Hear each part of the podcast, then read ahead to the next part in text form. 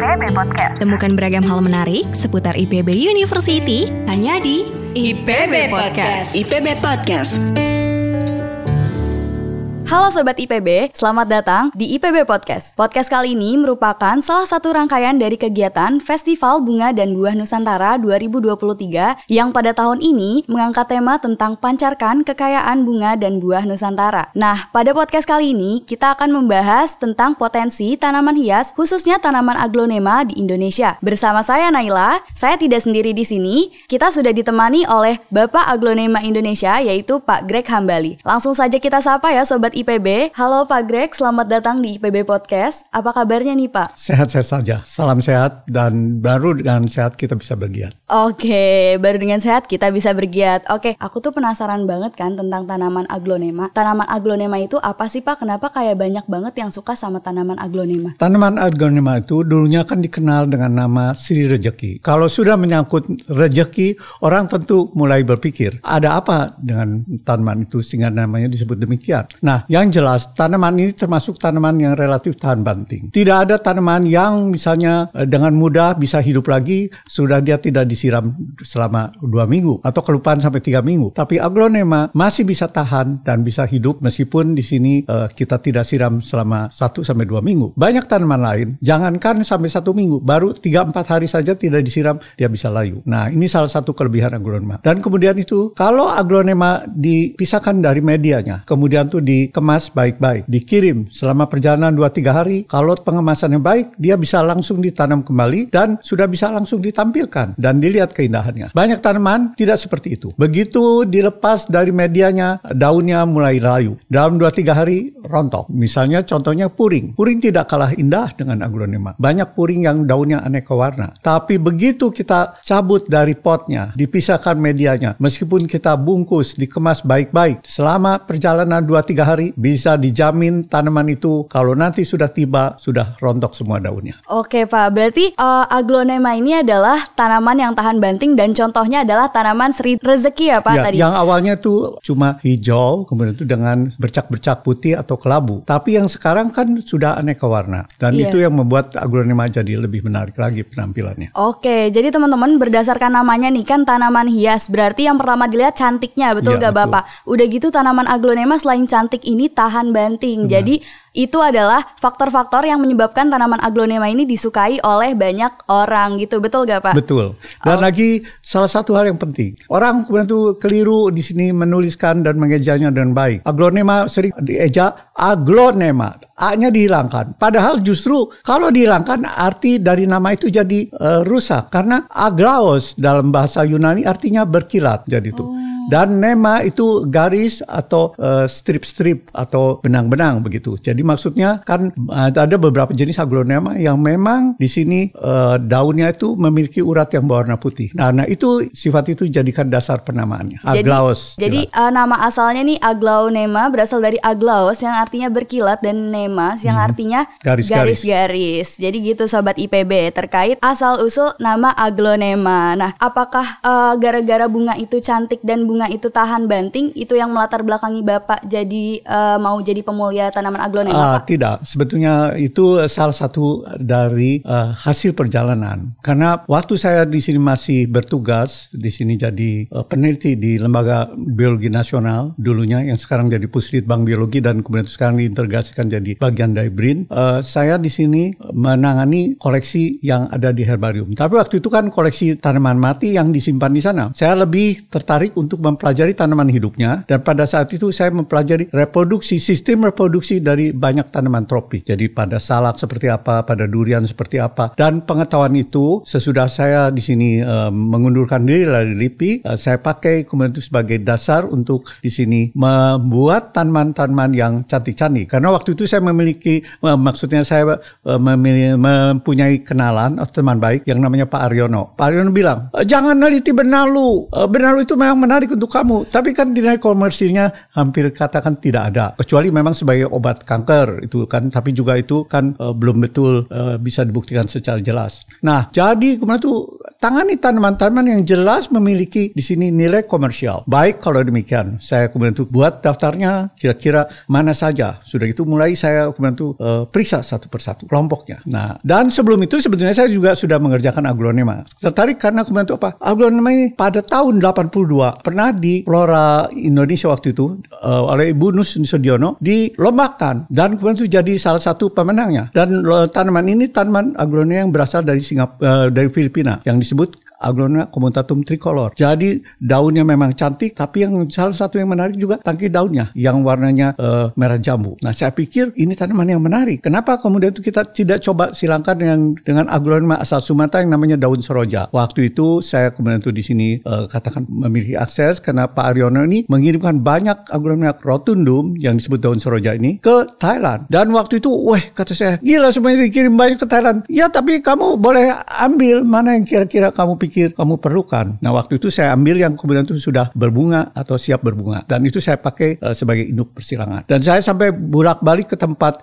di sini uh, nursery Ibu Karim Nasution di Taman di Taman Anggrek di Ragunan uh, sampai tanamannya rusak karena kemudian itu bolak balik dipegang akhirnya patah dan kemudian itu tentu uh, saya berkepentingan untuk ganti. Ibu itu sampai marah sekali uh, sampai kemudian itu melarang saya untuk datang lagi. nah sampai seperti itu. Oke, jadi berawal dari bapak ini uh, emang suka pemulihan tanaman terus dari uh, berbagai macam tanaman yang udah diteliti ternyata teman Bapak merekomendasikan untuk yang bernilai komersil tinggi dan akhirnya Bapak menemui aglonema dari Filipina yang kemudian Bapak silangkan dengan aglonema yang berasal dari Indonesia asli gitu ya Pak. Ya. Jadi itu adalah hal yang melatar belakangi Pak Greg ini untuk menjadi pemulia tanaman aglonema sobat IPB. Oke Bapak, aku pengen nanya nih Pak, asal muasal Bapak suka aglonema kan udah aku tanya tadi. Tapi kenapa nih kalau aku search di Google nama Bapak itu sebagai Bapak aglonema Indonesia. Kenapa orang-orang bisa uh, itu, itu Pak? kemudian bukan karena waktu kemudian di sini aglonema banyak disilangkan. Waktu itu ada Pak Sukasdi, ada kemudian itu Pak Suraso. Uh, tapi kemudian itu kan mereka sama-sama sibuk sebagai pegawai negeri dan itu kan seperti juga saya. Nah, waktu saya kemudian itu selesai kelu, uh, maksudnya saya mengundurkan diri, saya kemudian upayakan untuk mencari kemudian itu induk-induk secara lebih aktif lagi. Jadi memang meskipun waktu itu ada juga teman-teman rekan-rekan saya yang sama penyilang, tapi dari jumlah memang aglonema yang di, dihasilkan itu memang lebih banyak yang dikeluarkan dari maksudnya melalui tangan saya ke pasar. Sehingga kemudian itu mereka pikir ya disebut Bapak aglonema Indonesia begini-begini. Buat saya tidak berkepentingan. Saya tidak berkepentingan untuk hal itu. Buat saya yang paling penting kita kerja dan biarlah hasilnya itu yang bicara. Mengapa kita kemudian itu di sini harus mempopulerkan nama sendiri? Saya tidak berkepentingan itu. So menurut saya tadi yang paling penting kita kerja dan kerja dan dari situ nama Indonesia jadi terkenal dan kemudian itu juga uh, Indonesia ini bukan cuma besar dari segi uh, petanya di Asia Tenggara tapi juga lebih banyak kemudian itu hasil-hasil yang bagus yang bisa dikeluarkan dari negara kita ini. Oke, luar biasa ya sobat IPB terkait dengan uh, Bapak Greg ini sebagai Bapak Aglonema Indonesia. Pak Greg ini berarti udah lama sekali ya Pak uh, berkecimpung di dunia aglonema ini sampai-sampai banyak sekali hasil-hasil yang dinikmati oleh para penikmat tanaman hias, betul kan Pak? Betul. Oke. Okay. Dan bukan cuma di Indonesia, di Thailand terutama. Wow. Jadi agronomi Sumatera yang di sana disebut namanya Balang Taktim itu membuat mereka kaya terus terang aja. Jadi mereka perbanyak dalam jumlah besar dan mereka uh, jual kembali ke Indonesia. Oke, luar biasa sekali ya Sobat IPB. Nggak hanya di Indonesia ternyata, tapi di Thailand juga ya Pak. Luar biasa Sobat IPB.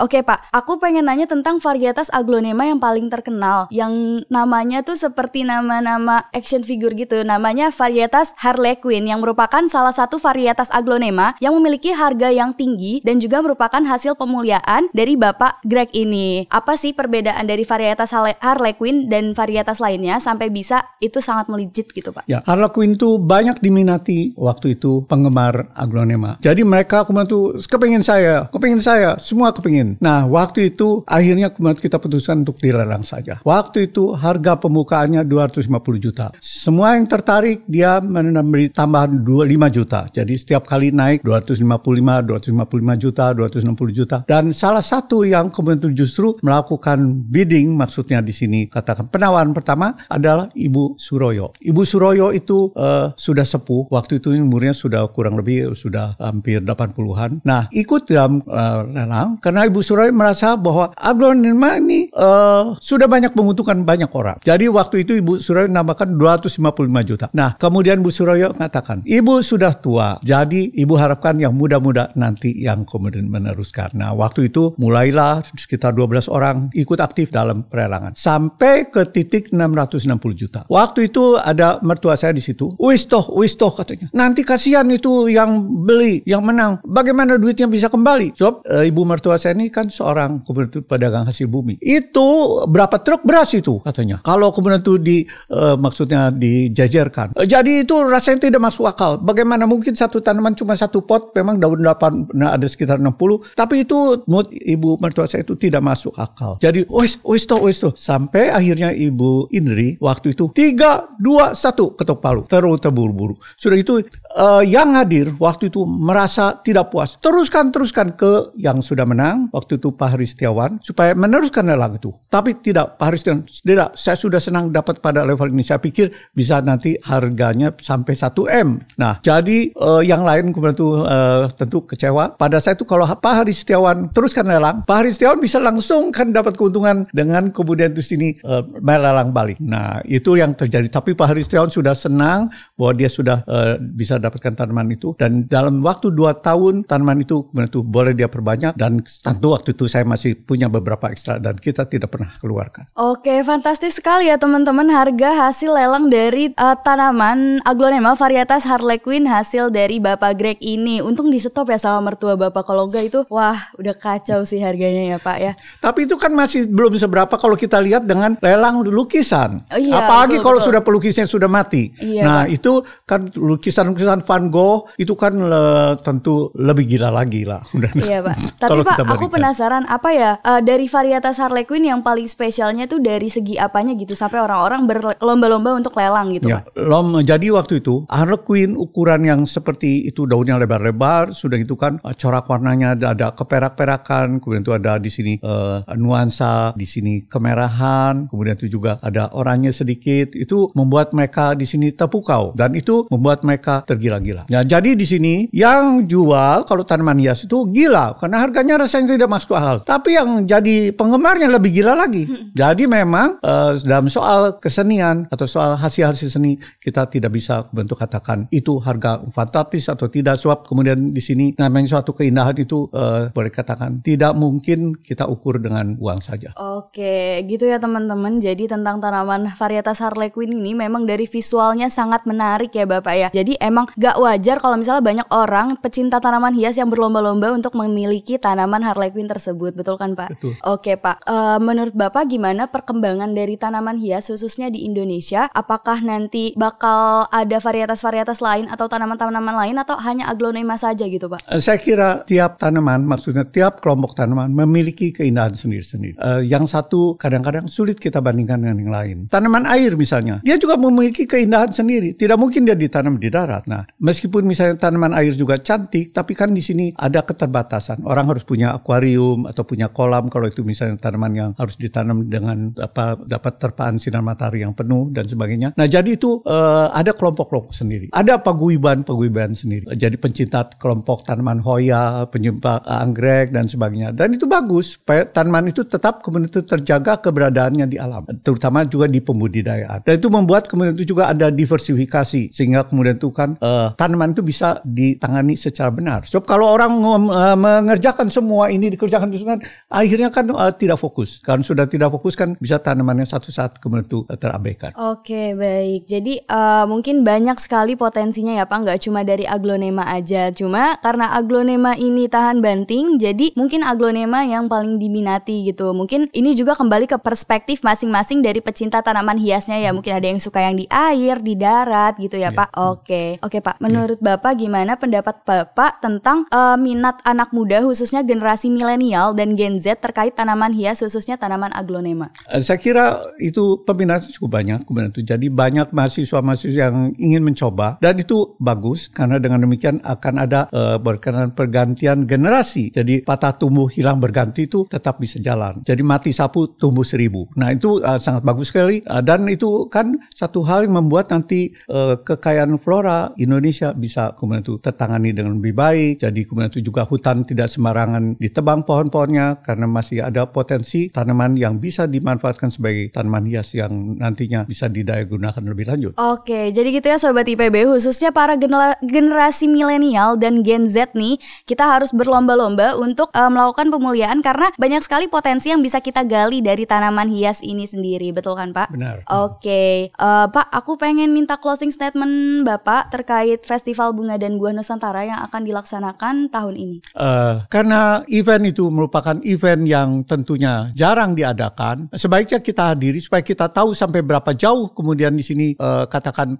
upaya-upaya uh, yang dilakukan untuk membuat tanaman hias itu bisa penampilannya uh, premium seperti yang kita inginkan. Jadi cobalah datang hadiri supaya bisa tahu juga sampai berapa jauh perkembangan tanaman hias di Indonesia ini dan salah satu tolok ukurnya adalah tentu tanaman-tanaman yang ditampilkan pada saat kemudian di sini lomba atau pameran yang diadakan. Wow, menarik sekali ya sobat IPB tentang pembahasan kita pada podcast kali ini terkait dengan tanaman hias yang mana banyak sekali peluangnya untuk kita kembangkan selanjutnya karena terbukti dengan salah satu varietas dari tanaman hias aglonema yang bisa terjual sangat mahal, sangat fantastis harganya lebih dari 500 juta rupiah. Oke, aku pengen ngucapin terima kasih dulu nih buat Pak Greg yang udah menyempatkan waktunya untuk berbagi informasi. Selain itu, jangan lupa untuk di-follow Instagram, YouTube, dan TikTok dari FBBN IPB agar tidak ketinggalan info-info menarik tentang Festival Bunga dan Buah Nusantara yang pada tahun ini mengangkat tema Pancarkan Kekayaan Bunga dan Buah Nusantara. Aku Naila, pamit undur diri. Sampai jumpa di episode berikutnya. Bye! Ragam hal menarik seputar IPB University hanya di IPB Podcast. IPB Podcast.